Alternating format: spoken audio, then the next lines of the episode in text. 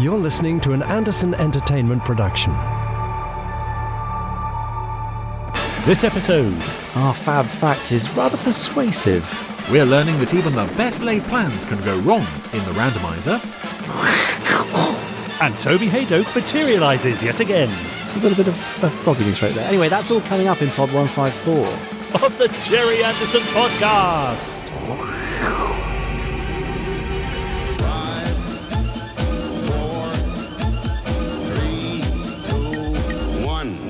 Let's get started.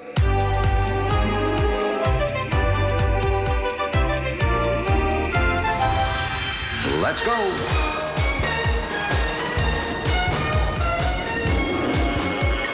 Spectrum is green. The Gerry Anderson Podcast with Jamie Anderson and Richard James.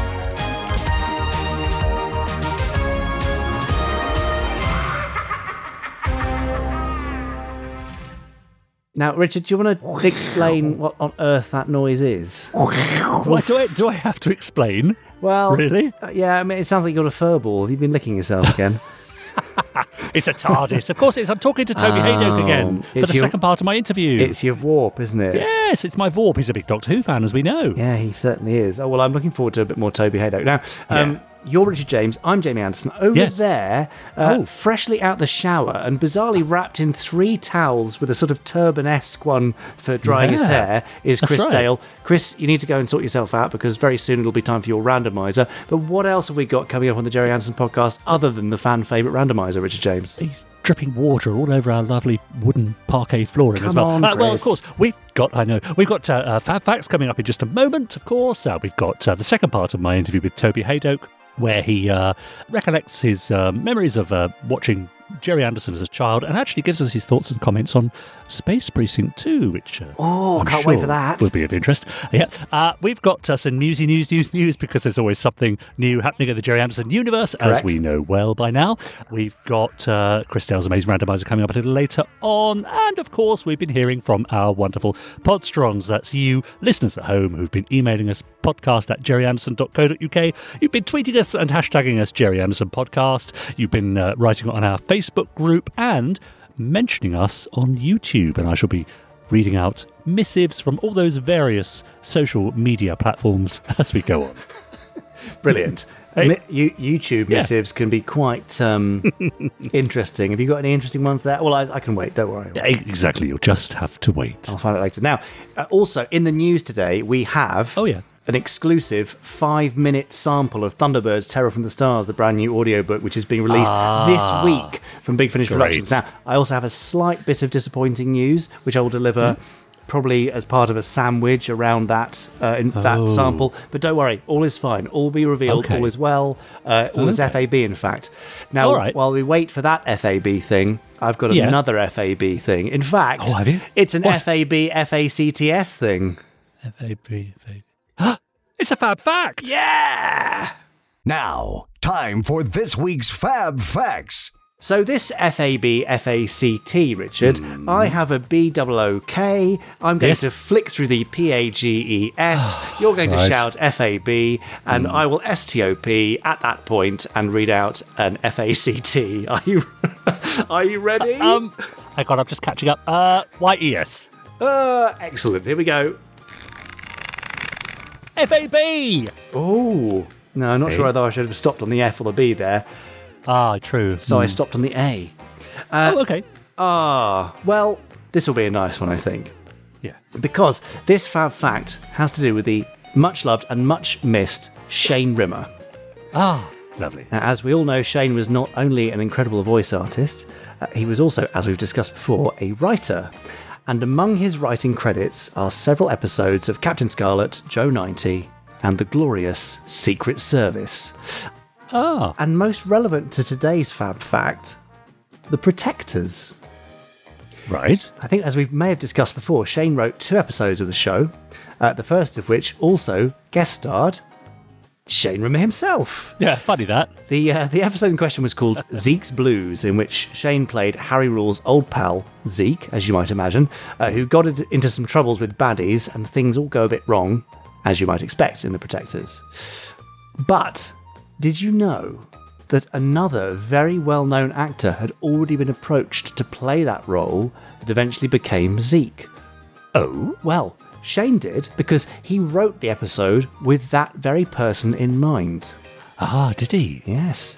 Shane had first heard about the Protectors when he was guest starring on an episode of another popular ITC show, which had been written by Protectors script editor and regular Anderson contributor, the late Tony Barwick. Ah, One of the stars of the show had agreed to guest star on The Protectors, and uh, Dad was wondering that since Shane was working with this actor on this other series, maybe he should be the one to write the script that would feature him as a guest star.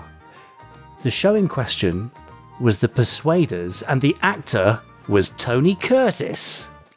oh, That's not No, quite really? the uh, response I was expecting. Anyway, Go uh, on. Shane played a baddie in Tony Barwick's Persuaders episode called Element of Risk, which, oddly enough, had quite a few Anderson elements in it. Hmm. Richard James, would you like to hear them? yeah. Oh, well, of course I would. Ah, here we go then.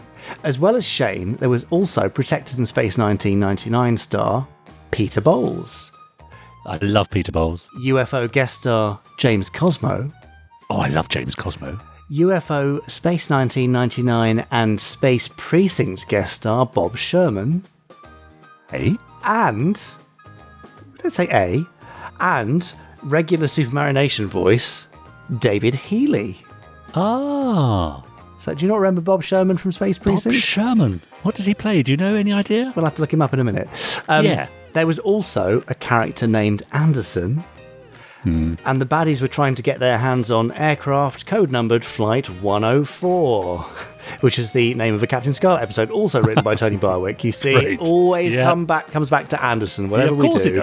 And Yeah. Tony always used thing, reuse things like the 10th of July and Flight Yes. and 104 and all that sort of stuff. Anyway, during production of Element of Risk, Shane spent a lot of time observing Tony Curtis, seeing how he moved and behaved, and writing down observations between takes, so that, mm-hmm. that so that he crea- could create a character for his Protector script that best suited Tony Curtis's style.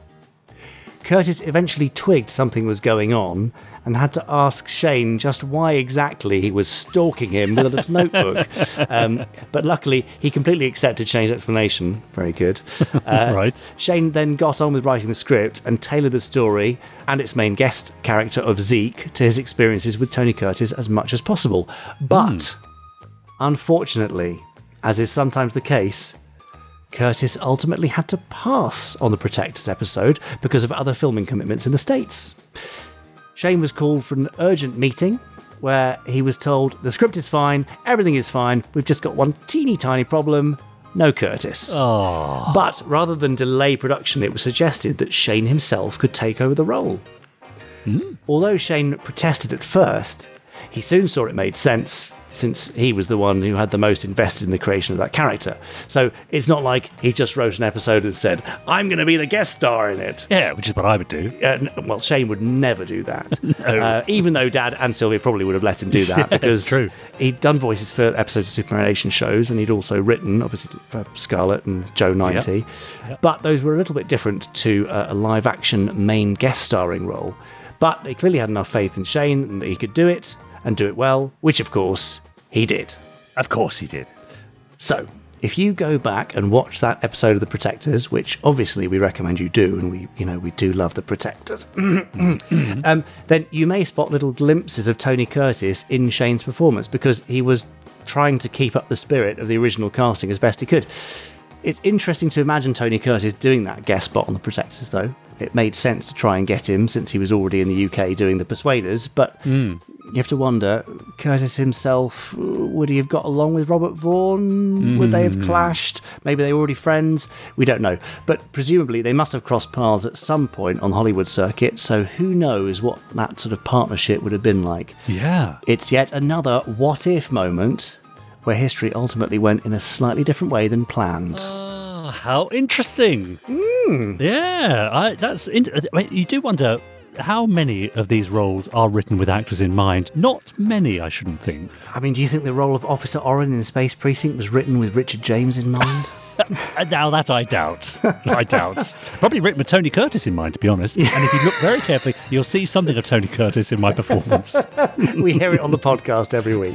yeah, exactly. Yeah. Yeah. Oh, dear Shane Rimmer. I mean, he really is the epitome of the Anderson universe, isn't he? I mean, he's just about, he had a finger in just about every pie, didn't he? Yeah, yeah, exactly. Yeah. Writing, voicing puppets, guest starring in live action shows. I mean, he did a little bit of everything. Yeah, and was a very important part of the universe and remains so despite his Ah. absence. Yes, um, and wasn't he such a, a prominent guest on the convention circuit? Always so popular with people, I remember. Oh, very, Big, big, yeah. big cues for Shane Rimmer every time. Yeah, well, just hearing him say your name. I mean, I've, I've still Yes. got on my voicemail a, a message from Shane that I saved from years ago just because it's cool having Scott Tracy Yeah. leave you a voicemail. Ah, of course it is. So, yeah. Anyway, I, I shall raise a, a toast to Shane. I'm only drinking a, a, a diet soda can thing here, but Mm-hmm. I'm still raising it to Shane. Uh, but that brings us rather nicely to the end of this week's Shane Zeke's Fact. Oh, well, Oh, that's great. well, you see, I did the that's okay. character, you did the actor. Yeah, Zeke's Fact, exactly. Shane Fact. Oh, Lovely. Yeah, that's sweet. That's very nice. I always like to hear things about lovely Shane Rimmer. Now, Jamie, have you ever been likened to fish eggs? Not to my knowledge. Well, I only asked because Barbara Knowles got in touch, as did many other podsterons in the last week, to podcast at gerryanderson.co.uk. Barbara says just a few lines to celebrate the caviar of the air, the Gerry Anderson podcast. With the silky smooth voice of Richard, the observations of the randomizer, and Jamie managing all his other responsibilities while still finding time to snowboard. It's amazing. and long may it continue. And that's from Barbara. Ah, yes, yes. My snowboarding and my country and western career uh, are Yes. both going very well, thank you. I'm, I'm amazed you find the time for this. Really, it's incredible. Thanks for squeezing us in your very busy schedule. Uh, now, Paul Hyde has been listening to BBC Radio 2. He says, Hi, Jamie and Richard. Hope you're well. Last Sunday on the 2nd of May, uh, the Potter's Arms had a shout out on the Paul O'Grady show on Radio 2. It was uh, to wish my wife Lydia well, but Paul called her Linda. Anyway, poor Lydia is used to that happening. Anyway, he mentioned so many of your dad's great programmes that it made my day, as I've been trying for weeks to get a shout out. Anyway, I Aw. thought ah. you might want to hear it. And Oh, that's please. from Paul Hyde. Yeah, well, have a listen to this. He does indeed mention a ton of Gerry Anderson shows. Oh, let's hear that now. Do you want a message? Yes, please. Right, Rightio. And a big hello to Paul Hyde and his wife Linda, aka Lady P. And both of them are big fans of Thunderbirds. And they'd also like a mention for their pals who take part in Gerry Anderson themed quizzes. I like Thunderbirds though, did you? I loved all his stuff. And me, Stingray. Stingray, Stingray. Joe 90, yeah, I used to like that. UFO, Yeah, yeah, I used to Space like that. 1999. Four Feather Falls. Don't remember that one. Ah, I knew you'd say that. That's I fed you that line. Captain Scarlet. Yeah. Twizzle. I really don't remember that one. Well, I vaguely remember Twizzle. Vaguely. I can remember the theme tune now. I'm going to move on quickly. Isn't that amazing? I, I Ah. love it. His earliest memory is of Twizzle. I mean, that's going back, isn't it? Great. Yes, gosh, that that barely ever gets a mention. No. Yeah, No, almost quite. as little as Torchy, thank goodness. Yeah. Uh, Tom Hodden says, Would you be so kind as to thank Chris Dale and all who work on the Gerry Anderson official page for their excellent work? A while back, I suggested in the uh, Podsterons group that an article on tangentially Anderson shows like TB 2086 might be of some little interest, and Chris has gone and proved me wrong by writing an article of huge interest and entertainment that uh, raked up a whole slew of nostalgic memories from Saturday mornings long ago. It is, of course, far from the only interesting article in a site that is a very easy way to lose an afternoon. if you could surprise Chris and company by reminding them that they are pretty darned marvellous, I would be much obliged. And that's from Tom. Ah, lovely. Yeah, well, thank you, great? thank you, Chris Dale, and all who sail in her. Yeah, Um, quite right. Much appreciated. Indeed. Now, this is from Steve, who says, Hi, chaps. Well, what a marathon we had at the Potter's Arms on the Facebook group on Saturday night. Three and a half hours of Thunderbirds questions, expertly hosted by the talented Willow and co host Squiddy. There were 20 participants who were entertained with the following rounds Squiddy's Gordon round, Steve's Merch Merch Merch round, Doug's Thunderbird's guest vehicle round, Stephen's Answer Smash round, Alex's caption round, Tessa's TB episode round, Gordon edition, Jenny's Whose Line Was That round, Lauren's Spot the Difference round, and last but not least, Simpsons Clips Cheeky Emoji round, with interludes provided, of course, by Pun King Simon. Phew. Oh, of Uh. Steve goes on regarding the six degrees of separation. Now, do you remember this, Jamie? You posed a six degrees of separation teaser. How are we to get from Thunderbird 2 Ah, yes. to post it notes? Yes, yes, Remember? yes. Well- and I saw a few entries flood in. So Yeah, now look, you see, we need to talk about this because I spend a lot of time, as you know, uh, a, f- a few months ago creating a brand new uh, item for the podcast Hmm. called Plot of Peril. yes, I mean, I put an awful lot into that. I remember. Yes, sweating We away. used to get like one entry, two tops. It was usually Yeah. Simon Allen, Simpsons clips, Tom Hodden. That's about it. yeah, But you seem to have struck gold with this one. yes. So, first of all, Steve says, right, post it note made by 3M, who are based in Binfield on Cain Road, which is included in the title of the film Saving Sarah Cain, who had a cast member, Soren Fulton, who was Fermat in the 2004 Thunderbirds film, where he flies in Thunderbird 2. That's from Steve. Nice. Now, Chris Moore. As my previous email prompted this game, says Chris, I thought I ought to contribute a solution. So here goes Thunderbird 2 appeared in Thunderbirds Are Go. Mm-hmm. Sylvester McCoy voiced the character A's Thrill in the tag episode, Thunderbirds Are Go episode, Endgame. Sylvester McCoy played the Seventh Doctor in Doctor Who. The Seventh Doctor appears in Virgin Books' New Adventures range. Bernice Summerfield was a companion of the Doctor in these books. Bernice Summerfield kept a diary which she annotated with the use of post it notes. nice. How's that? That's pretty good. Yeah, Chris says, uh, maybe I was wrong in my last message. Perhaps everything is really connected through Doctor Who and not Gerry Anderson. And finally, before we all go completely mad, Martin Laybourne sent us a little voice file with his six degrees of separation. Hello, Richard, Jamie, and Chris. It's Martin Laybourne here. Um, I wish to submit my six degrees of Gerry Anderson, but before I do, I have to say this idea seems very familiar to one I sent you the end of last summer. Now, do you remember Soul 6?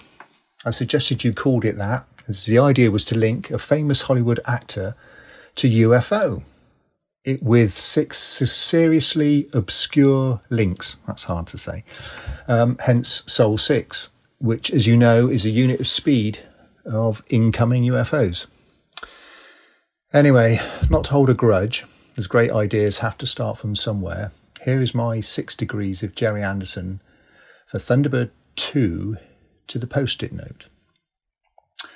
Thunderbird 2 is the name of the heavy rescue craft that stars in the TV show Thunderbirds, created by Gerry Anderson, who, in the 1990s, created a series of TV commercials, including one for, or several for, Scotch videotape, who were manufactured by 3M, who also invented the post it note. There you go. That was a bit easy, Jamie. Give us another one. And before I go, talking of links, you know I am always going on about Howard's Way. Don't moan, but um, I just got to the end of the whole series and there was one link, or not link, but one coincidence that actually stood out. I didn't see it until the end. And that is there was one character, or one of the main characters, his name was called Orrin Hudson. Now, if I remember right, Orrin is um, a name of a character played by that um, rather good English actor. I can't recall his name, but I think he was in Space Precinct. And of course, Hudson was the name of the Rolls Royce, which uh, was the car in um, that. Oh God, what was it? Oh, ter- terrible ter- Terrahawks. That was it. Anyway, so there you go. I promise I won't mention Howard's Way anymore. Anyway, I'm off now to watch The Protectors, the whole lot. Goodbye. Oh, yes. very good, Good Martin. there we go. Kurt. Good- good ground. Yes, the old Scotch tape 3M Yeah, route to get the post-it route. notes. Uh, and also, I don't know if you noticed there, Jamie, someone else taking credit for the item. Martin suggesting that it was from an email that he sent months ago. That's where you got the idea from. Well, there you go. I must have I must have nicked it without realising. Uh, Mm, so- he, he plainly doesn't hold a grudge. But yeah, he then goes on to say that he's uh, watching Howard's Way with the character Orrin Hudson.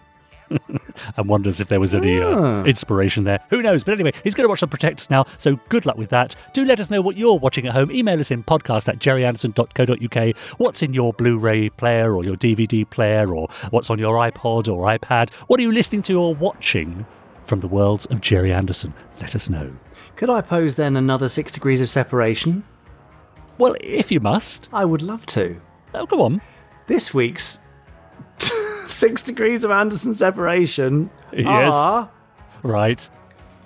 you must connect a Stanley knife Hmm. to Stingray's marina.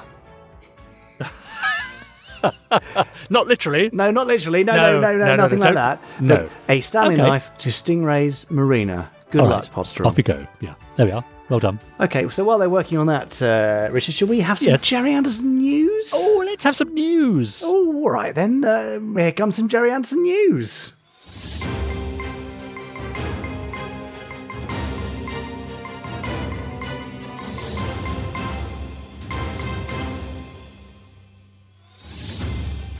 It's this week's Gerry Anderson Newsy news, news, newsy news, news, news.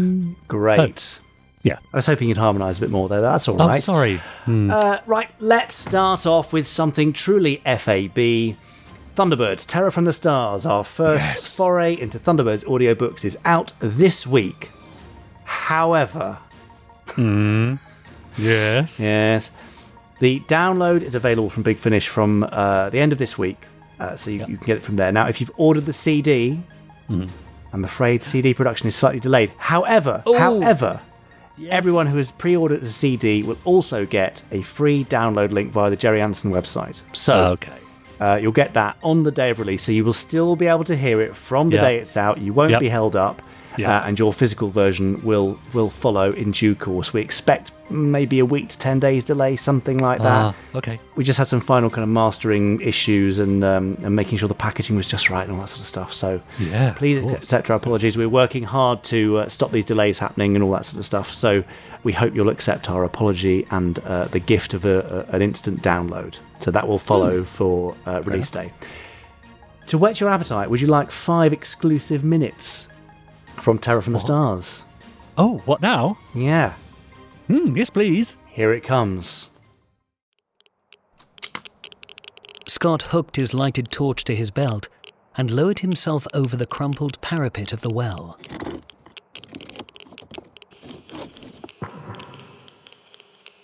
Slowly he went down into the darkness, foot by foot, hand over hand, fending himself off the smooth, sheer wall with his feet. The Geiger clicked steadily. At 20 feet, Scott paused to ease his muscles and listened. No sound came from below.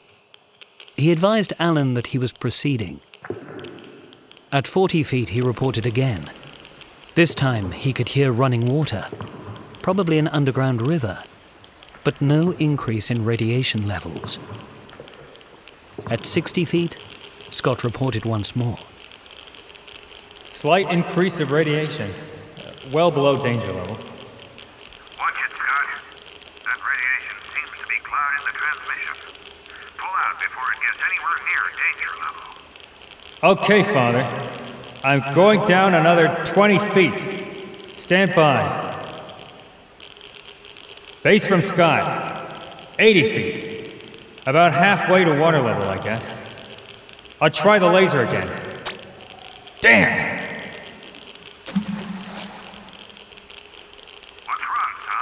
Uh, nothing much, Dad. Dropped the laser. When I switched it on, I felt a sort of sharp tingling. It kind of startled me. What about the radiation, Scott? Uh, radiation? Scott! Scott! Are you alright? all right? Scott, can you read me? Scott! Alan, what's happened? Are you still receiving Scott? No, Father. I can't make contact at all. He went off the air as though he'd switched off. Switched off? He wouldn't do a fool thing like that. Something's wrong. He was repeating my words just as though he didn't know what he was saying. Like a drugged man. Launch Thunderbird 2, Virgil. You go with him, Gordon. Take Thunderbird 4. Thunderbird 4, Dad? But even if there is water down there, I couldn't get to it. Do as I say, son. There is water, and you'd better be prepared for any eventuality. Get going. Yes, sir. Brains, go with Virgil and Gordon. They may need your know how. Uh, yes, Mr. Tracy. I have been listening to Scott's transmissions. I share your feeling that uh, he may be in grave danger. Can I go with them, Dad? No, John. We can't strip international rescue of every operative. We don't know what we're up against. And if we should need Thunderbird 3, that's just you and me, son. And me, Mr. Tracy. Yes, Tintin, and you. But let's hope none of us will be needed. Good luck, boys. Thanks, Father. Don't worry. We'll bring him back. The picture rotated vertically, and Virgil swung out of sight and hurtled down the hidden chute beyond the wall. Seconds later, he shot through the roof of the vast hangar hollowed out of the cliff and into the open hatch above the cabin of the huge aircraft known as Thunderbird 2. It was standing on its stilts above the conveyor belt, which carried the six pods containing various rescue equipment. As Virgil landed in the pilot's seat, he touched a switch. The conveyor belt moved to the left, and the huge craft settled down on its hydraulic stilts above the fourth pod, which was automatically locked into position in the main fuselage. He heard Gordon and Brains arrive in the cabin by the passenger elevator from the lounge and take their seats behind him and advised them to prepare for launch. The massive door of the hangar slid down to reveal the long palm flanked runway leading down to the moonlit sea. Slowly, the great craft rolled forward on the wheels of the selected pod. Up in the lighted lounge, Jeff Tracy watched as Thunderbird 2 emerged from the cliff face beneath the house, and the palms angled outwards to allow the giant wings free passage. The great craft stopped, and a section of the runway tilted to form a skyward pointing ramp. The powerful turbines revved up to an ear splitting whine. Jeff found himself instinctively holding his breath. Whenever any of his boys took off, he was in there with them in spirit, sharing their experience.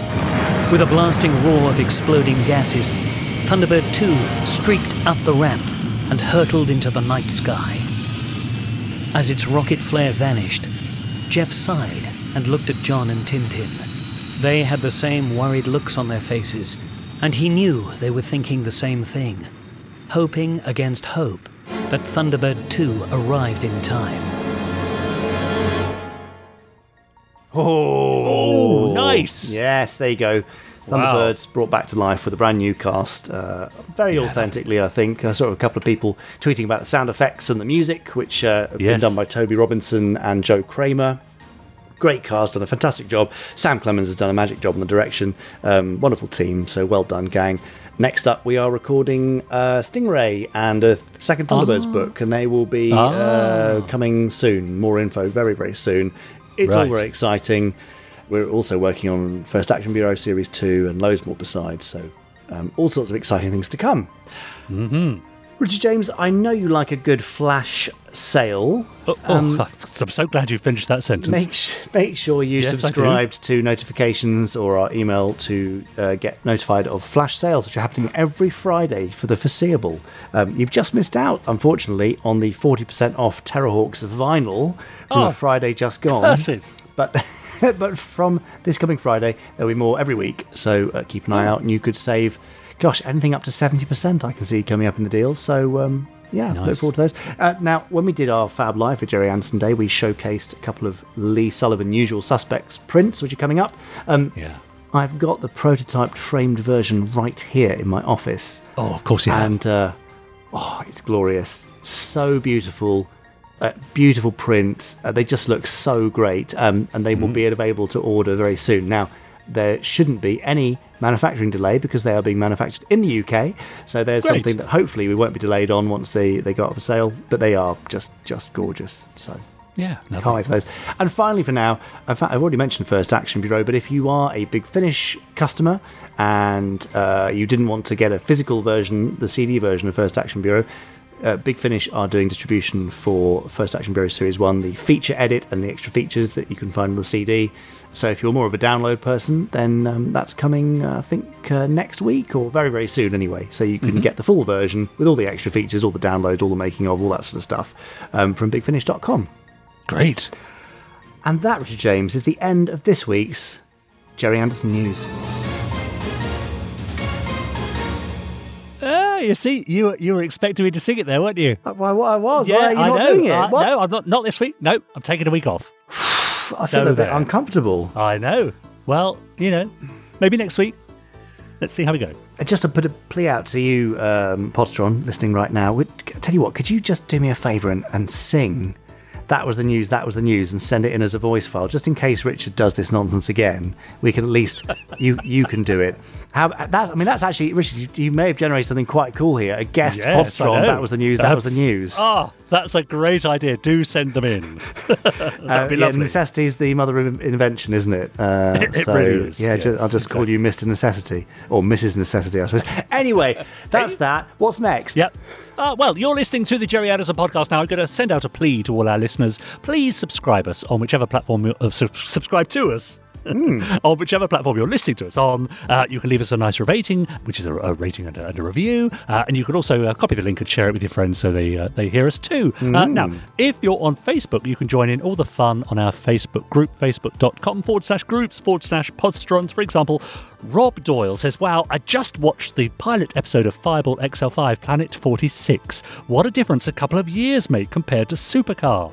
Uh, Rob says the model work and effects are leaps ahead. I particularly like the Robert the Robot puppet. Uh, was this ever made as a toy or a model? He says it's a great introduction to the team and the premise of the show. There's definitely a progression from this to Stingray. All the characters seem fun, and no Zoony in this episode. Uh, Steve Zodiac and the team save the Earth from the mysterious Planet 46, who are firing manned missiles with enough power to destroy the Earth. There's lots of action and fun, and unfortunately, lots of the usual sexism of the time, with the only female crew member, Dr. Venus. Her job seems to be to cook and be there to tell Steve how amazing he is. Well, that's fair enough. That's why Jamie's here.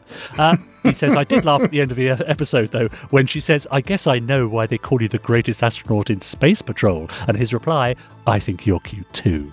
One question How big is the Fireball craft? Judging by the size of the lounge, it must be massive. Anyway, I really liked it, and uh, Rob gives it an 8 out of 10, which ain't bad. That isn't bad. Yeah, do you know if there was a Robert the Robot uh, toy at any point? I don't think there were any, any proper articulated ones. Yeah. Um, I think there were some little single colour plastic ones, possibly. Right, yeah. But uh, no, not not many, because he's, he's such a cool robot. It's a shame there weren't more. Absolutely. I mean, there certainly would be these days, wouldn't there? Mm. Jeff Owen uh, says, I'm sure it's probably been covered in expanded media, but I'd love to know the answer to the ultimate question.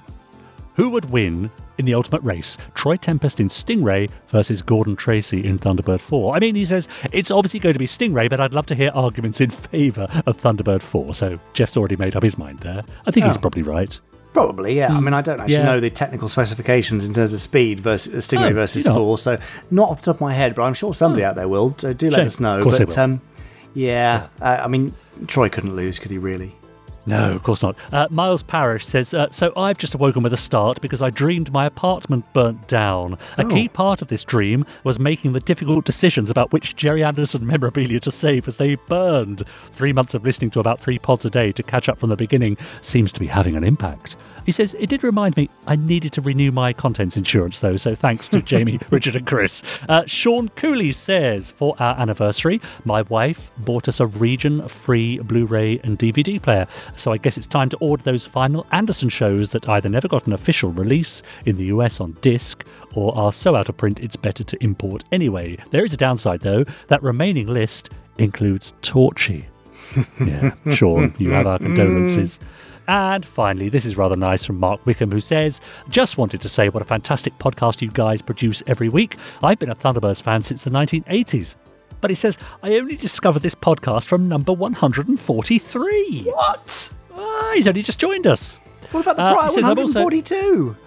I know. Uh, I'm also a Star Wars fan and often listen to Star Wars podcasts, but I have to say that your production knocks spots off those now. Oh, that's nice. Isn't it? Well, I, we should add that it's not us producing it, really, is it? That's uh, no, that's Laura no. editing it, making it That's sound true. professional, and, and Yeah, Ben bringing it all does. together, and uh, Yeah. and Chris giving some great content on the randomizer and all that sort of stuff. So uh, Exactly. Yeah. So uh, Mark says, I find it totally entertaining and I look forward to each episode. Thanks for keeping the world of Gerry Anderson alive and making a very interesting podcast. Best wishes to you all. Roll on Monday, FAB. Great pleasure. Thanks, Mark. Thanks for listening, Yeah, Isn't that nice? Yeah, absolutely. Yeah. Hmm, There we are. Uh, is that the end for now? I mean, that'll do, won't it? Yeah, I mean, I think we probably deserve a break, to be honest, after all that. So, Yeah, the well, best way you for do, us yeah. to, well, no, well, right, okay, fine. So, it's always nice to have a little break and listen to our interviewee of the week. Uh, now, last week we had Toby Hadoke part one, so obviously what follows this week is. Toby Hadoke part two. Ah, and since you did that interview, why don't you tell us a bit about it? What, what can we expect? Now, listeners will know Toby Hadoke, of course, through his association and uh, his uh, affiliation with the worlds of Doctor Who. But of course, he's a great fan of all cult television, apart, as we learned last time, from Star Trek. Uh, but he does have uh, lots of, uh, yep, Gerry Anderson memories, and uh, he's very keen to share them with us, including his thoughts and comments on the greatest Gerry Anderson show of all, Space Precinct. Of course. Well, I can't wait to hear that. Um, shall we hear from the world's greatest Space Precinct fan, Toby Hadoke? Let's let him in. Does TV still mean as much now, or more, or, or, or different uh, than it used to, or is it still a, a, a gateway to happier times and places for you? Well, I think it's interesting because I still I've been watching some of the Russell T Davies and, and Steven Moffat Doctor Who's uh, recently for the podcast and realizing how much I love some of them. I did Bad Wolf last night um, and remembered what a heady time that was. But I st- I still had my eye on the general public, you know, and was terrified that you know every, every Sunday morning, you know, waiting for the ratings post to come through on the forum or, or the reviews from the papers to see if somebody might turn on Doctor Who, even though it was sailing higher than ever. So I, I hope I've learned to sort of loosen up. I'm a, I'm a bit more, I think, laid back about uh, about Doctor Who now because I think because I think it will always be part of the furniture, whether it's on telly or not. You know, I can sort of live between seasons now. Whereas I Mm. remember, I mean, I God, I remember cycling. I was doing a gig at the comedy store and I'd started to cycle to save a few quid and to get a bit fit. But it's quite nerve wracking cycling in a big city. Um, and I remember cycling to the comedy store on the on the the week of of Dalek and going, well, I've got to be ultra careful because I don't want to get knocked off my bike and die. Because I, I mean, Doctor Who is really good, and it's the Dalek to back on Saturday. So that would have been the ultimate tragedy. Not only that I'd been killed, but I'd been killed before the Daleks came back. but now it's it's it's funny. We've sort of got everything we wish for. You can watch Yeah. Doctor Who whenever you want. I mean, I used to, you know, channel hop when the cricket was rained off to see if Doctor Who might get an unscheduled repeat. um, now I've got them all on my shelf, and I've got them on, you know, iPlayer and Yeah. or whatever. All these things, all this stuff is to hand, and we've got more fantasy on now than ever. And yet, I find myself with net spending half an hour Ah. going through not just not hitting upon anything that I want. Yes. And I I almost think when there were only four channels, and by the very nature of the lack of choice, you happened upon something you might not have automatically chosen, Hmm. and then discovered something amazing. Mm. In that being given what we want, it's, it's you know it's, it's it's like if you've got a big buffet and, and you and you only like you know I, I only like sausages, you're only going to eat the sausages. But if Yeah. somebody says, well, you know, you're going to have this, you might think you don't like it, and then you acquire a taste for it, and then you actually discover sort of flavors and experiences you wouldn't otherwise have availed yourself of. Yes, Dennis Potter used to speak of the ghettoization of TV, which is what he feared, whereby you'd have channels dedicated the BBC Fours to the more sort of esoteric and uh, high art, the BBC Threes for, for the youngsters, and, and BBC One for more populist entertainment and so on. And his idea was just that, that actually you should be putting all this stuff on one channel so that you could be watching EastEnders, but then it would be followed by a ballet uh, or it'd be followed by a, a piece of theatre live streamed or whatever it might be, so that you would stumble across things without necessarily looking for them. And I think what's happened now is the ultimate ghettoization. You know, we go to BritBox for our classic Doctor Who, we go to Netflix for our Stranger Things. So we've lost, haven't we, that communal uh, stumbling across new things Yes, and, and television at its best is the national conversation, but that's that's because you know if everybody t- the water cooler moment, you know everybody Mm. talks about what they watched last night. Well, you know, t- fifteen years ago, what was on at eight o'clock last night was the same for everybody out of four things. Now it it's not only what's scheduled, but also what they might have been catching up on. And you know, you can't even go on social. You know, you you, you now sometimes say we better watch this program because somebody on Facebook's going to ruin it for me. You know, it's, it's almost a race to get. You know, I, I think somebody said something about episode five of WandaVision, and so uh, I- that. I don't know what they've said. I, I had to sort of look away because I haven't Yeah. watched it yet. Yeah. But I've said to my partner, we need to get to episode five soon because otherwise I'm going to read about episode five. That's right, uh, that's or right. whatever it is.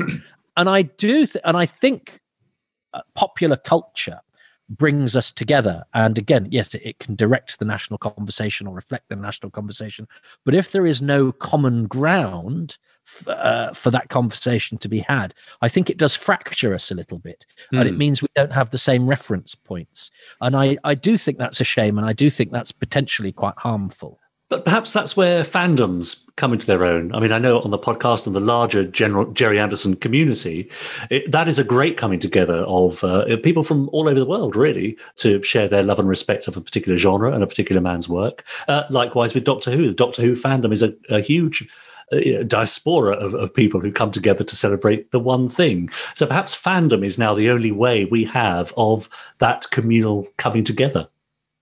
Uh, yes, and and I suppose if they are shows that are a very broad church, that is very good. So yeah, I like to think. I mean, interesting. One of the things about the the, the podcast is is that I I ask friends or colleagues or people whose work I like to recommend the stories. Uh, Mm. and one of the very interesting things about it is that everyone has responded to that very differently. And what I hadn't anticipated, because I thought it would just be a Doctor Who commentary thing, is actually the guests dictate and demonstrate the different styles of appreciating hmm. Doctor Who. So. Right, a writer might go into the min- minutiae. That I did, did. Richard Marson talked about the history of fandom, and and suddenly and suddenly you see, oh, you think of all Doctor Who fans as being the same because we do have a common interest, and I think sometimes common common mental traits in, in, in a way, but actually from very different backgrounds with very different stories.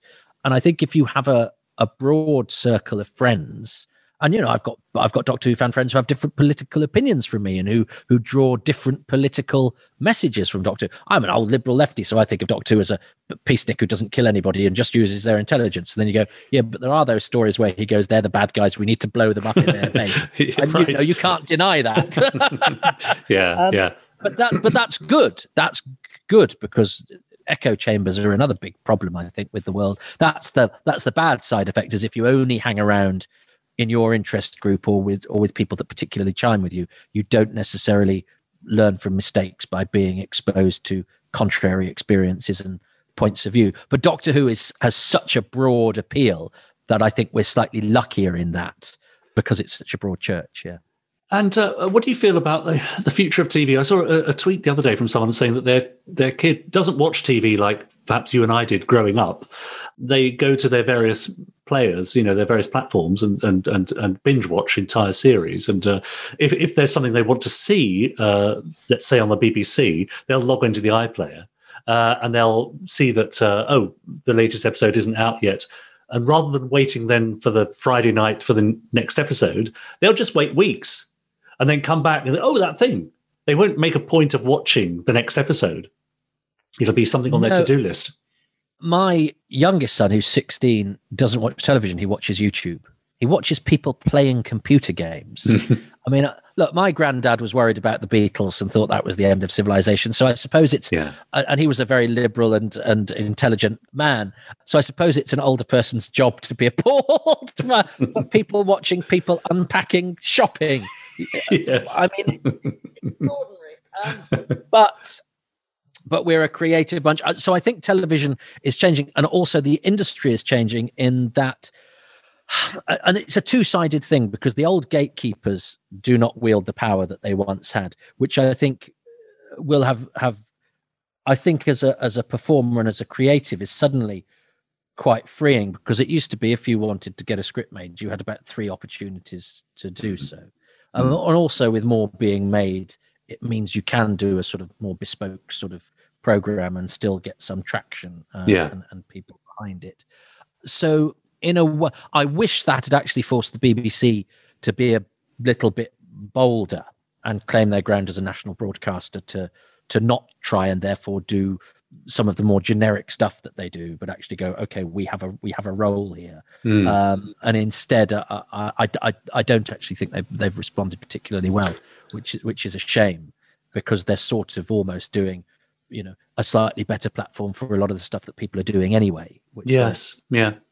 which I don't think, which I think is a, a flawed model. You know that everyone else is working to a commercial model, and that's fine, Hmm. and that's good, and it's good to have that as an alternative. But the BBC shouldn't be an, a commercial entity with. I mean, it has a commercial arm and Yeah. merchandise and that sort of thing. But in terms of its program making, I think it should be able to go. Well, we don't need to do that lifestyle program because there's loads of those, and they and and so so maybe when ITV is doing a lifestyle program, why don't we do a two-hander play in a room, which will Mm. cost just as much? Yeah, Uh, yeah. and it might not get as many viewing figures, but it serves a different purpose. And because we don't have a commercial, and some of the papers will go, "Oh, look, it got no viewing figures," but they can't argue that it's not fulfilling what a commercial broad, what a public service broadcaster should perhaps be doing. Mm. So I think it, there needs to be a bit of an about think with that because I worry about the BBC and I think it's very, very important. But it means that, you know, m- my podcast, and I'm not trying to plug, I know I've mentioned it twice, but I'm only talking about my own experience. I decided to do what I would do if I had a Radio 4 program about Doctor Who.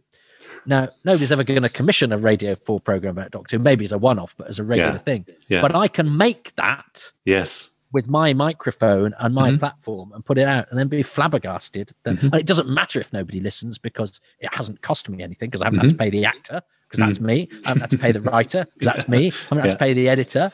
And then, you know, you get a thousand downloads and you go, oh, okay, well, somebody. Someone's listening. Yeah. Yeah. That's right. Toby, when I wrote uh, Space Precinct Unmasked, which was a, a memoir about my time working on Gerry Anderson's last live action series, you very kindly bought a copy, read it, and reviewed it. So that was obviously one of his series that kind of cut through the noise in the in the nineties. Is that fair to say?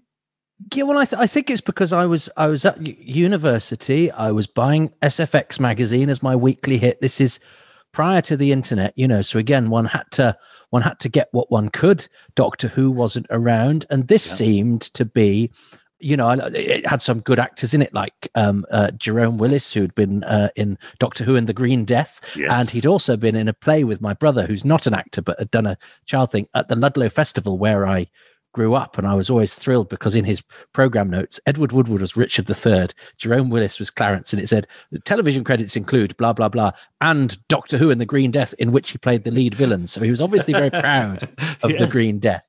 And then I did a bit at the Ludlow Festival. They did a Shakespeare play there every year. And I did a bit of spear carrying. Well, this was as you like it. So it was apple carrying. And there was an actor in it, brilliant actor in it called Ken Drury.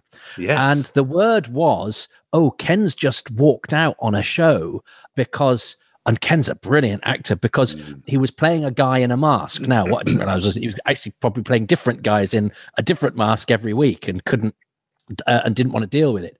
So I was sort of aware that there was going to be this big sci-fi thing filmed here that this actor I really liked hadn't ha- had only done a little stint on. So it was in the air. Do you know what I mean? And then it came, and and me and my friend John had a thing about Ted Shackelford because it's such a good American name.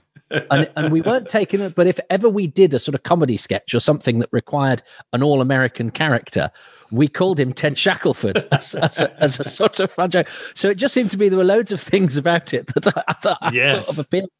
Yeah. Um, and then, of course, watching it, you could tell that they were learning as they went along, that there was interesting things happening. I was fascinated by the fact that some of the actors were obviously dubbed, which seemed to me a sort of throwback to how things were done 30 years ago. So it was this really odd melange of, of, of how to do things.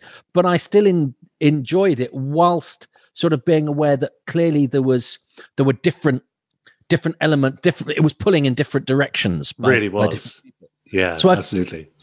so it was as much watching it for what it was as a program as as getting involved in the episodes but i thought it was and i i think uk tv has missed a trick american tv has so many of our actors going over there uh, because they like our performers. Seems to me odd that we've very rarely, they tried it with a thing called Nice Guy Eddie a few years ago, had an American show over here using cheaper, really good English actors Yes. to do a sort of American style series using mm. British locations, English locations, UK locations, and personnel. And I still think there's probably a, a, an effective series to be made that way. And I thought Space Precinct was a was a good stab at doing that. You get into American leads, fill the Yep. rest with British personnel, and, and make a show that has sort of international flavour. But obviously, that was the as- hope. Yeah. yeah.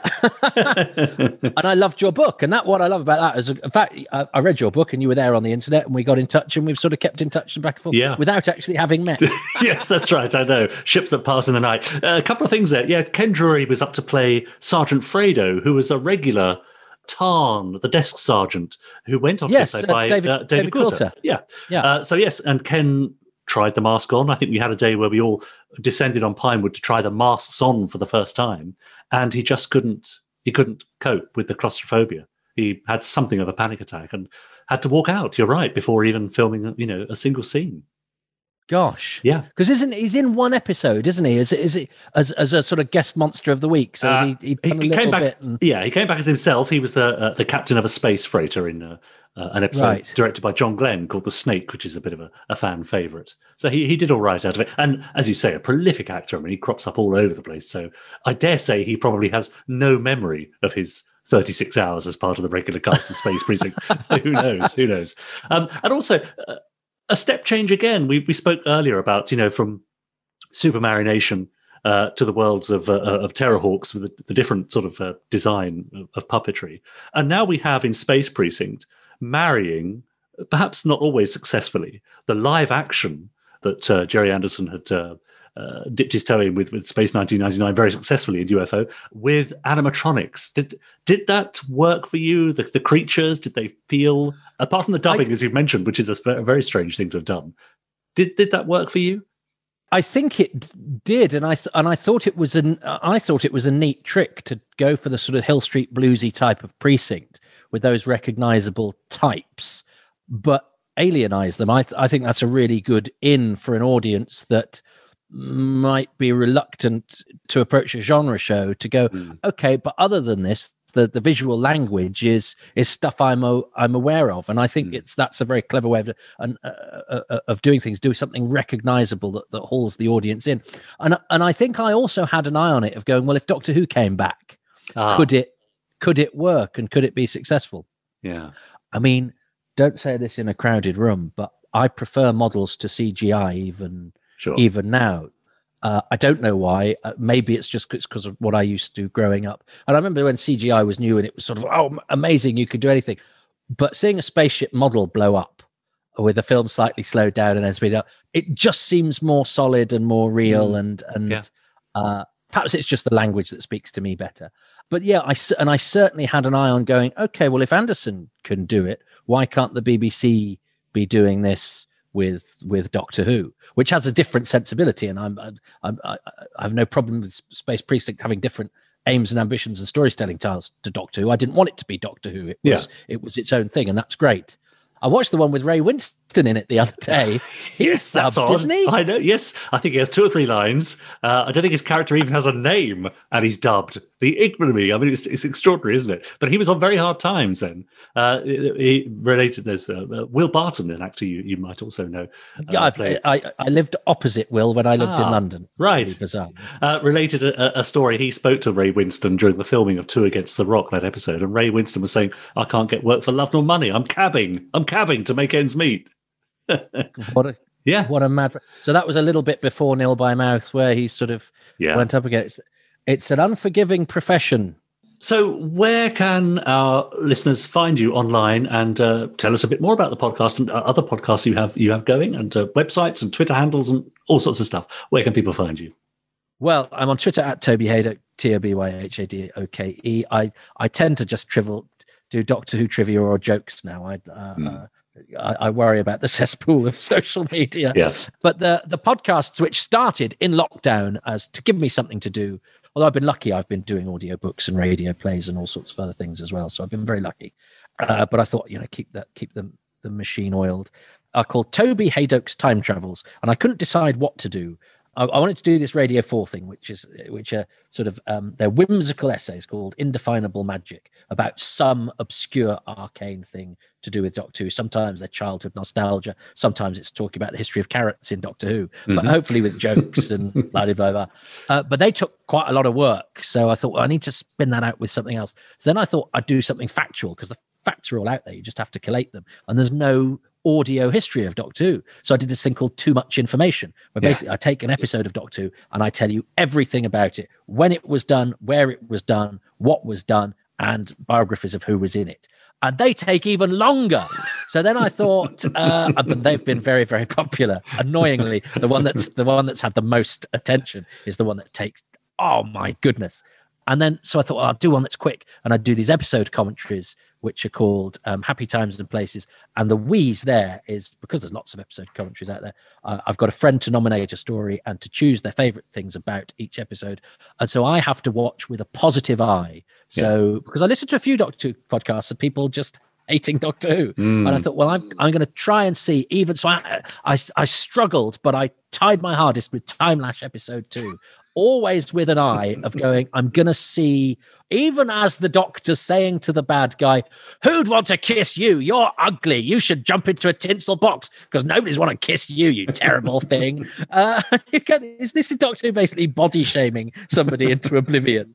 Uh, but I try, uh, Yeah. and I in facts, and I hopefully keep it upbeat. And yeah, they're all on all your usual podcast outlets, and the Happy Times and Places I also do as a video that I stick on YouTube. um, Fantastic. you want to see what length my moustache is at at any particular moment. Very good. Well, well, thanks so much for uh, taking the time to, to join us, Toby, and uh, good luck with all your endeavours. And uh, come back and see us soon. Well, thanks for having me. Oh, well, what a lovely chat. Thank you. Yes, thank you so much to the lovely Toby Hadoke, and uh, thanks for taking time. I mean, he really does have a very busy schedule. You think you're busy? Yeah, Jeremy? I'm not. I'm not Hadoke busy. You're really, really hard on the Hadoke scale. You must be what about eight or nine. Uh, now uh, he's off the scale. Of course, he's busy producing not one, not two, but three podcasts. Three? under yep. Under the umbrella title of uh, Toby Hadoke's Time Travels, one of which is Happy Times and Places, where he sits down in front of a Doctor Who episode, Ah, uh, which has been nominated by a friend of his, Nice, uh, nice. and gives his uh, thoughts and ruminations. So, of course, he asked me, didn't he? Uh, well, he, he ran out of friends, Yeah. he? Oh, I see. So, which story, Jamie, do you think I chose? Oh, uh, Mawdryn Hey. Undead. No, it wasn't Mawdryn Undead. I think that had gone already. What? Uh, yeah, it, it, it is a Fifth Doctor story. It would have been Mawdryn Undead, but Uh, instead it was. Enlightenment? Yeah, that's a good one too. No, no, no, no. Shall I give you a clue? Terminus? Uh, Drop the sonic device, Doctor. Visitation? Of course. Ah, lovely, lovely. Yeah, lovely. Yeah, so uh, do give that a listen. I think in the meantime he's got many more eminent guests to uh, to feature, and I'll be along at, at some point. I'll see you in the future on that podcast. Great. Exactly. Yeah. Oh, well, that's lovely. Um, Yeah. Well, we've uh, we're going a bit antipodean next week. Would you would you believe it? Are we? Yes, yes. Are they letting us in at last? no, unfortunately, it's still remote. Oh, uh, right. So, but next week we're spe- we're speaking to filmmaker and YouTuber Michael Shanks. Now, not necessarily a name that a lot of you would know, but I highly Mm-hmm. recommend that anyone who's interested in practical effects and um, combining practical with digital should go onto YouTube and search for Michael Shanks rebooted. Rebooted. It's a lovely little homage to everything practical and how it has a place or not potentially uh, in today's world. It's a great short film, and uh, that was what brought it to our attention via uh, producer of the podcast, Ben Page. I had a lovely chat with Michael, and um, we talk about all sorts of stuff about how he came to uh, get into Thunderbirds and other shows in the first place. W- Strangely, a very familiar tale of grandparents introducing it or grandparents Ah. allowing uh, him to, to watch it. Yeah. Um, Yeah, it was the nice. same with David Tremont, I think, and the same Uh-huh, with yep. uh, so another upcoming interviewee. Really interesting stuff. But uh, yeah, nice guy, and um, uh, and our first Antipodean guest ever. Really? Is it? Is that right? That can't be right. Well, I suppose David Tremont technically is Australian, but he's now in New Zealand. But our first current Australia resident, I think. Right. Well, Yeah, so that's we quite are. exciting, It took us isn't that it? long. Yeah, it, really did. is. So Michael Shanks part one next week, and uh, many more to come. Anything else you want to do or say before we hand over to Chris, who has finally managed to get himself dressed? Oh, thank goodness for that. um, well, I've got some tweets. Do you want them now or do you want them Oh, after the yeah, randomizer? pop your tweets in, and then Chris can finish right. doing his hair before he uh, comes Yeah. over to the randomizer. okay, yeah, I'll give him plenty of time. Alan J. Porter, now this is carrying on the theme, over on Twitter said, um, I thought the Gerry Anderson podcast crew would appreciate this. And he posted a picture saying, My four and six year old granddaughters watching Thunderbirds for the first time. Ah, I love it. It makes us feel warm and fuzzy, doesn't it? That sort of thing. That's great. Uh, as uh, Jamie mentioned, uh, Thunderbird's Adventure Terror from the Stars is coming. And this week, the uh, Gerry Anderson TV Twitter account posted a bit of a teaser. Roll on for the full release, of course. And uh, Kelly Haycock says, earphone in, listening carefully in anticipation of my already ordered copy. Uh, CJ says, that sounds amazing. It even has the classic Thunderbirds cliffhanger. Uh, Fox Radjan says, no, what happened next? Uh, it sounds amazing. The background music gets spot on too. And I like Wayne Forester's narration. I always wanted an official crossover with Captain Scarlet. Fran Faze says, love it. Great work with the incidental music from the episodes. Thunderbirds IR fans tweeted, sounds fantastic. Can't wait. And Rachel Wild said simply, wow. We'll happily take all of those positive comments and Yeah. more. So we hope you enjoyed the extra little sample in uh, uh, in this podcast too. More to come. Yeah, indeed. Great. And there we are. So don't forget you can uh, tweet us by hashtagging us Gerry Anderson Podcast or tagging me, Richard N. James, him, I'm Jamie Anderson, and him over there. Ah, he's finally put the hairdryer down. Chris Dalek. Perfect. Well, Chris Dalek, let's welcome you over so you can uh, do some randomizer stuff. Um, Chris has got a randomizer machine which he presses the button of and it randomly selects an episode of Gerry Anderson's stuff. Chris watches it and gives us his witty and incisive comments and thoughts. I, for one, am looking forward to this week. Who knows what it'll be? Let's find out. Now. Before we get started, this is the interrogation room, not the debriefing center. Sorry, Colonel, is there something wrong? You're damn well what it is, this room. Oh, don't worry, just brought you in here for a little peace and quiet. You know, we don't want any rockets falling on top of us or anything. That's right. You'll be right back to zero again. Where do we go from here? Well, that's up to you, really. Now, you said you had an urgent message for me. Now, what I'm going to tell you is bizarre, weird. What, that you want to press the button on the randomizer today? All right, I know how it sounds. You think of anything better? Uh, no, no, I literally cannot think of anything better, so please, Colonel Glenn Ross, today it's all up to you. Should be interesting. This is the part we have to make look good. Absolutely, it's the most important part of the whole thing, after all. Yeah, it's got to be the right person, though. Otherwise, it makes no difference. Precisely. So, there's the printout. Perhaps you could tell us what we're watching today. The writing is reversed. Huh? Let me take a look. No, seems fine to me. Satisfied? Yes, well, I am. I think most people will be. Now, what do you see? Well, it's Stingray, and the episode is the. Invaders in color. What the hell was that? Yeah, well, I'll tell you about him someday. Uh, okay, well then, here's Stingray. The hell more do you want?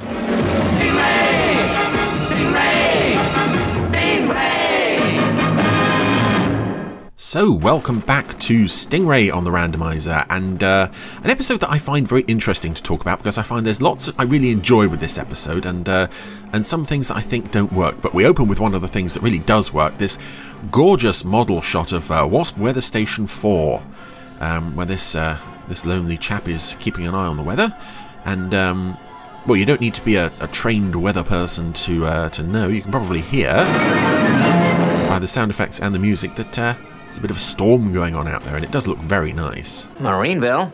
Uh, this is Weather Station 4. Routine check call. Nothing to report. We had a heck of a storm, but it's all quiet now. Number four, this is Marineville. Roger. Changing frequency. We'll be back on the air 0800 hours for next check. Good night. Good night, Marineville. And this guest, uh, this guest character playing um, whatever the the tower operative's name is, I'm sure we'll find out at some point. Uh, he looks very. Um, he looks for, Stingray. He looks quite convincingly human, except his his mouth is very wide. Ah, that finishes that. Uh, I guess I'll turn in. Who was that? Somebody creeping up a ladder, and this is a live action shot. We're seeing. Uh, well, someone's put on gold tights and black flippers, but they've also put on gold rubber gloves. And we were talking about this. Was it last week with with Fireball? Um, people putting on gloves to to make their flesh look puppet skin coloured. whoever's posing for these live action shots has had to put gold gloves on to make his skin look gold. This is very suspenseful. Especially because we don't actually see Who are you? the face of the person coming up the tower. What are you gonna do? We just hear him advancing towards this poor guy, and then he gets thrown out the window, which is so brutal for this show. Uh, I don't know if he was thrown. It, it kind of looks like he jumped before the uh, alien could shoot him, and we're now seeing the the alien in all his uh, his glory, blowing up everything because he's such a naughty man. Oh yes, the, the um, tower operative's name is Carter. He's hauling himself out the water. That's just a sample of what you'll get, Carter, if you don't do what we say. What is it?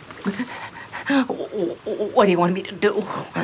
First, our engineers plan a few changes to this place.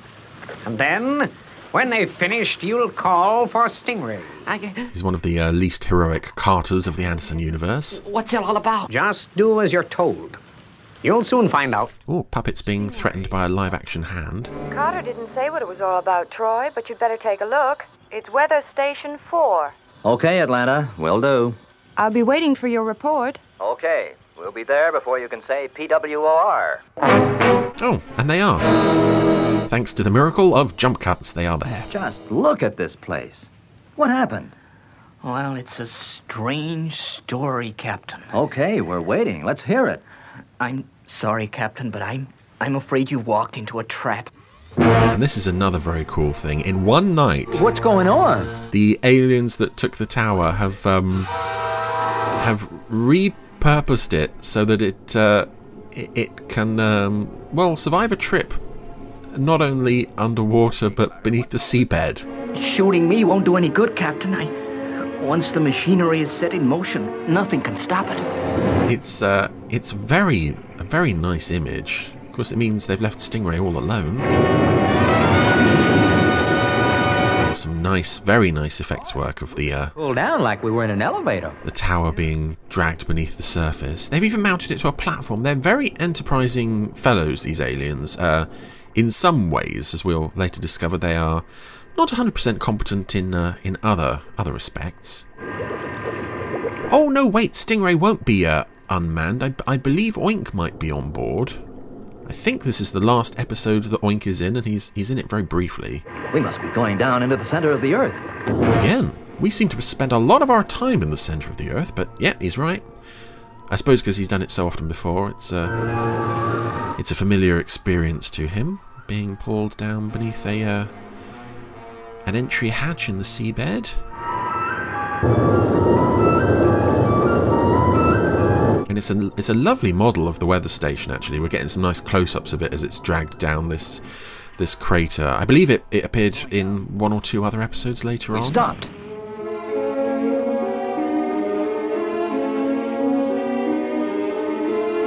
And here they are. The evil aliens who've planned all this. Both of them. They have a very nice throne room. Welcome to our city, Captain. Deep in the bowels of the earth, we have been expecting you. Another city within the bowels of the earth. There's a lot of them in Stingray. Stingray from Tower? Still no answer, Atlanta. No. You'd better get the commander. I'll carry on calling. Oh, suddenly Stingray's hatch is open. Tower? It wasn't before, I think that's stock footage. Yeah, there he is. Are you receiving me? There's the little grey goblin. Stingray? Oink, all alone on Stingray. Which doesn't seem like a good idea. What happened, Atlanta? Stingray was on patrol, sir, when we had this emergency call from Weather Station 4. Then contact the weather station. Well, I have, sir. We can't reach them either. Okay, so your scheme for getting us here worked. What now? There is no need to take that attitude, Captain Tempest. we would like to feel that you are our friends. Friends? Gee, what do you do to your enemies?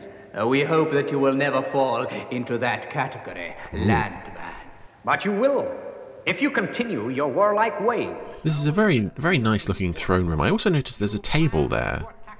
With uh, what looks like a, a copy of Marina's dress and some necklaces. I don't know what that's about. When we question you, Captain. I can't imagine that belongs to either of these gentlemen. What happens after that? If we are satisfied, you are free to go. Please do not blame Carter for your predicament. We regret it. But we had to force him to help us. We threw him through a window. It's our way of establishing trust and cooperation. Do you believe their story, Troy? I I mean about capturing us to see if we're planning to invade them. Oh, it's pretty incredible to me. But let's see what happens. It has worked perfectly so far. Yes, they will suspect nothing. We will question Troy Tempest while he sits in this chair. The brain reading chair. Oh, yes, that's what that chair is. I'd forgotten. Please explain to me in detail what it Take does. from him will enable us to capture Marineville, the first step in our conquest of the Earth. Then the whole of the Turanian race will be stamped out. Yep, it's, it's a rather a sort of uh, underpants gnomes style plan in that they've leaped from uh, from stage one to stage three rather quickly. Take over Marineville, and then we'll just sort of conquer the Earth somewhere after that. The you Turanians had no thought of invading us? Of course I stick by it. It's the truth. Very well. Now about Marineville. Is there a sea entrance? That's secret information. I can't answer. This is a lovely idea that um, Troy is involuntarily giving up Marineville's secrets. If you don't wish to answer, you don't have to. In the case He sat in the chair. attacked, what happens? Or is that secret too? Every time they ask him a question, You can save yourself. the answer is being flashed up on a great big screen behind him. It, I mean, it does make him look a bit dopey, especially as these there's these long periods of silence between him answering and them asking the next question. But uh, they're getting all the info they need to see the ocean door and Marineville's battle stations mode. That's all right, Captain Tempest. You have been most cooperative. You've told us all we want to know. Mwahaha. Oh no, we're, we're supposed to be nice people. To Stingray. Meanwhile, Oinks fired off several dozen Sting missiles at nothing in particular. You didn't answer any of the questions, did you, Troy? Of course I didn't. Sure seemed to give up pretty easy, considering all the trouble they went to in the first place. You guys can think what you like of me. I let you down badly, I know that, but I tell you one thing. I don't trust them. Yeah, Being thrown through a window will do that to you. but the question is, what? We are ready. Our subterranean travel cylinder is standing by. Good. The brain reading machine worked perfectly. Brain reading machines, subterranean travel cylinders, these guys have got everything. And we have the element of surprise on our side. They will never expect an invasion from beneath the ground. Indeed not. Alert our men. But what men, sir? Marineville! There's just you and me. I, I wonder if they actually got Weather Station 4 back. I just don't believe it. Don't worry, I didn't tell them anything. That goes without saying, Captain. Because now obviously the Wasps know that there is a tunnel directly to the enemy base beneath Weather Station 4. Did they. I know they let everybody go, including Carter. Did they destroy it afterwards? I, I don't know. Just doesn't add up. But I've got a hunch it means trouble. Well, I'm taking no chances. Atlanta, Sir? sound launch stations. It's something I actually like about this episode, despite the fact that I- I'm sure it, it does work against it in the long run. Is uh, these aliens are so, have hatched really grand plans that they are just so Stingray launch, stage one. Right. Sound battle stations. dazzling in their audacity and uh, and the sheer well, doing that overnight work on on Weather Station 4 to turn it into a not only to take it beneath the surface but to take it beneath the the ocean bed is just they're, they're brilliant with their uh, subterranean travel cylinders they I, I find them a lot of fun they are completely insane but I find them a, a great deal of fun Battle stations completed, sir. Good. Whatever the danger, we're ready for it. Now all we do is wait. I just noticed that there's a, a food dispenser machine in Marineville, and one of the buttons is marked fruit. It doesn't give you a choice of fruit, it will just present you with anything. It's been nearly four hours, Troy. It's another reason I hope we can get this uh, this show in HD soon. I want to see what uh, is, we're going to see some action. what else they can eat in Marineville. We can't stay at battle stations forever. Yeah. Commander Shore's got a tough decision on his hands. There's also maybe a bit of an overreaction on Shore's part. It's not like two aliens being a bit suspicious Do we carry on waiting? hasn't cropped up before, and they haven't quite gone to this level of uh, of, of battle stations before, to the extent that they're prepared to just lock themselves underground indefinitely. This is Commander Shore. But of course, being underground, All personnel are to remain in their quarters for a further period of four hours. Sure didn't count on them having a subterranean travel cylinder. And it's there. They've arrived in Marineville. We are in Marineville. Our first objective, the control tower. This is a very nice shot as well. Um, making use of the, the, the stock footage of Marineville underground. And the aliens have come up in just the right spot to uh, to see the tower from that vantage point. And there we go. Get a nice back projection shot of that stock footage as they uh, It is exactly as the brain reader showed us. as they waddle out and look at it. So the Stingray crew are, are at sea. They're on standby. The tower, everyone's waiting. Or control tower. Unauthorized personnel, keep out. Oh, we'd better not go in. It's only WASP personnel and small children allowed in there. We'll remain at battle stations for another half hour. We can't keep this up. Just have to rely on extra patrols. Yeah, they'll be running out of groceries in the Marineville supermarket, which we know is a thing. Stay right where you are. Ah, that's it. They're in the control tower. We shall kill you. Okay, now. Walk slowly to that wall. But Atlanta Keep away from the control. has flicked the talk to Stingray lever so the Stingray crew can hear what's going on. All of you. Troy, th- that voice on the radio. Yeah, it's one of the characters that captured us. They must be in the control room, and someone's flicked the switch. So these aliens have now got Shore, Atlanta, and Fisher. No harm will come to you if you obey my orders. You don't stand a chance of getting away with this. Don't we, Commander? We know exactly how Marineville works. Troy Tempest told us everything. Okay, phones. Now we know the score. Let's get back to Marineville. Right, Troy. Nobody's going to question the fact that, uh, that Troy told them. Even he isn't like, what? Oh. Don't look so shocked, Commander. You see, we used a brain reading machine. Captain Tempest did not betray you intentionally. So that's what they were up to. This is a nice shot as well of, of Troy and phones from above as the old uh, heroic Stingray theme plays. We are in luck. All our craft are at sea. Right. Keep the ocean door closed. Did you hear that, Troy? Quiet. We've got to find out what they're up to. You seem very confident of your success. And why shouldn't we? Our invasion is planned to the last detail. Even the best laid plans go wrong. You and the commander are the only ones who know we are in the control tower. I'm here too. Shut up, Lieutenant. Invade. They are already on the move. Ah, yes, the non existent backup troops, which uh, again is something that uh, I have to call into question. We haven't seen any. Our invading force is approaching. We'll never see any. We don't see any indication that anything is approaching Marineville. But yeah, there's supposedly a whole invasion force. Just at any moment they're going to turn up.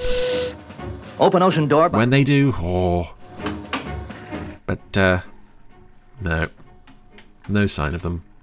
And uh, Troy phones can't open the ocean door. It's not opening. Oh, they must have jammed the remote control mechanism. And uh, newly shot footage of the ocean door. I think it's the first time since the pilot they would have shot any new footage of the ocean door as uh, Missiles. But the explosions could block the tunnel, Troy. Yeah, but we'll have to take our chance. Troy and phones prepare to blow up the entrance to the tunnel.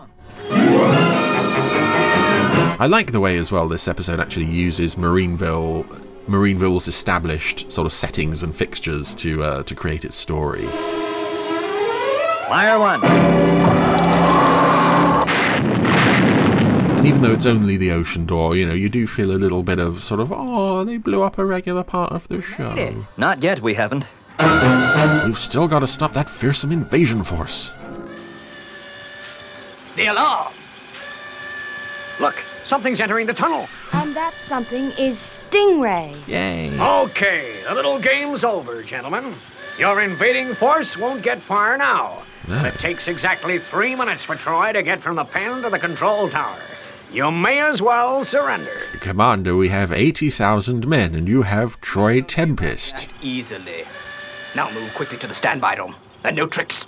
Although, knowing Stingray aliens as we do, their invading force is probably three people maximum, and maybe a, a couple more guns. It's also interesting as well, I'm sure Shore keeps a gun in his hover chair. He might have been able to uh, Open number one hatch phones. Bring down injector tubes and fast. to pull that To out. the control tower. Number one hatch and injector tubes. But the aliens have more important matters on their mind as they move to the standby lounge. Aaron Troy phone's leaving Stingray. That's a rare shot. Commander, not a word, or you'll all die. Yeah, they've taken Shore, Atlanta, and Fisher. Our only chance of escape, Commander. For some reason, Fisher, who has said nothing since the aliens arrived, Coming. is bound and gagged. Because, uh.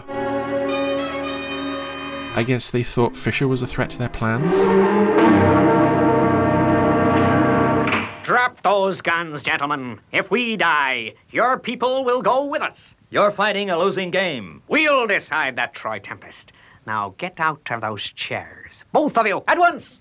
They mean business, Troy. They've tied up Fisher in some sort of strange bondage ritual. I don't know what that's about. Thinking of doing anything foolish. Remember, when we get into Stingray, your traitress of the sea, Marina, will be with us. Or had you thought it had escaped our notice that she was still on board? That's quite a point. And we'll have Oink as well, but nobody cares. The next time. Troy, what are you doing? This is Troy calling Stingray. They're gonna make away with Stingray. Once if you do. Now listen, there's not much time. Do exactly as I say. Aliens are coming down to Stingray on the injector seats. And Marina is submerging Stingray. So that when the tubes enter the pen, again, this is more clever use of the established Marineville setup. Now the uh, the Stingray pen. Yep, here they go. Stingray, it's gone. Ah! So we drop the puppets into the water. I think one of their heads just did a, a complete 180 there. Well, by the sound of it, Marina made it okay. Guess that's the end of their invasion. As I said earlier, even the best laid plans can go wrong. Yep, there we go. That's our fearsome enemies reduced to uh, lolling around in the water shrieking. Because, you know, if there's one thing underwater aliens wouldn't be able to do is swim. And uh, because their, their leaders got a bit wet, that. Uh, that knocks the whole invasion thing on the head. Needless to say, their their invasion force, their fearsome invasion force, which was just almost there. Um, I don't know. They must have turned back. No idea what happened there. Everybody just assumes that's it, all done. And that was the invaders. And I think you can tell by the way I've been talking about it that. Uh, I actually find this one great fun. I wouldn't say that it's one of the best episodes because um, there are quite a few plot holes in the script, like specifically where on earth this massive invasion force goes at the end. But it is it is endearingly loopy. There's some oh Dennis Spooner, right? There's some fun ideas at work here. I, I like that the Marineville that, that they actually get into Marineville, the, the invaders. They at times they feel one or two steps ahead of our regulars, which is nice and fun. Unfortunately, they're just they hatch all these loopy plans and it's all for nothing because basically their own uselessness works against them in the end. So it's as a Stingray episode, it's it's nothing spectacular. It's not one of the greats. I think this is a bit of a guilty pleasure. I uh, I enjoy it for the fact that it is so lovably daft and silly.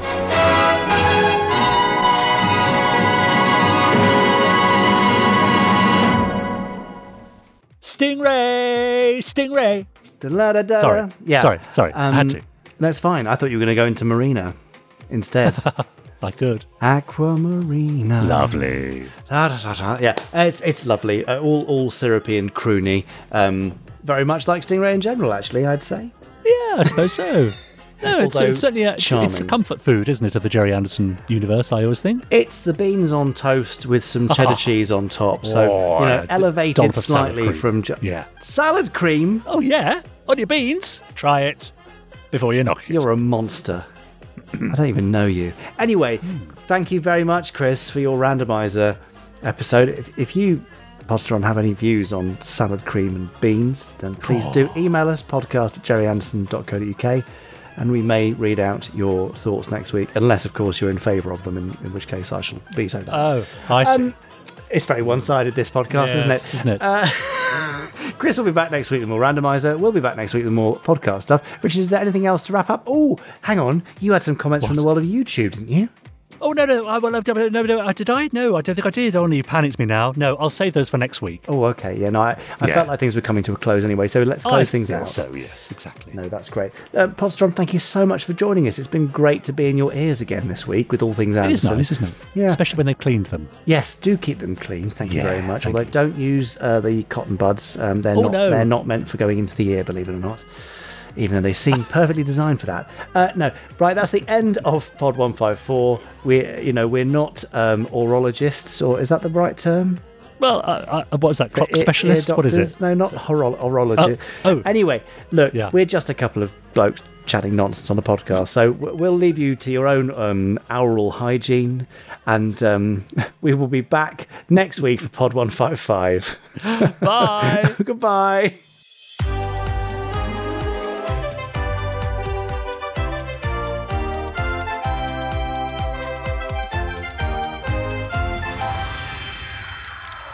One complete. Let's go.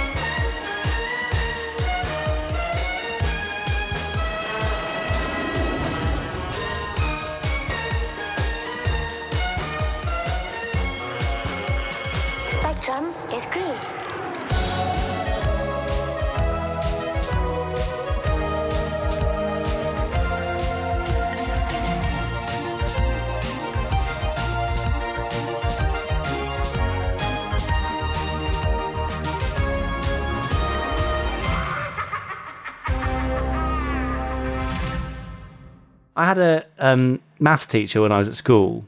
Yeah. I think his name was Roger Edwards. Had a great moustache. And Right, uh, did he? He yeah, he was very firm about differentiating between oral and aural. Yes. Well, I can imagine so. Um, because we used to have aural, as in listening, uh, maths tests. Ah, but not oral maths tests. No, because then we'd be speaking the solution. Speaking sums. Yeah. Yeah. Hmm. Isn't that interesting? Any any uh, thoughts on oral versus oral? I mean, if you'd warned me, I might have got a few together. well, that's the point of this this last post credits sort of bit is I, I surprise sort of- you. yes, oral. I've never really considered it in much depth. No. Okay, well that's fine. Well, now I'm sorry you to have. disappoint you. No, that's, that's all right. I'm, I'm, it's nothing that I'm not used to, to be honest. I mean, the one thing that surprises us all is that you actually had maths lessons. Uh, well, thank you. I was terrible at maths. I, Oh, me I, too. I hated it. Still am, Really? yeah. Uh, yeah, I struggled. In fact, I helped um, a chap I'm working on.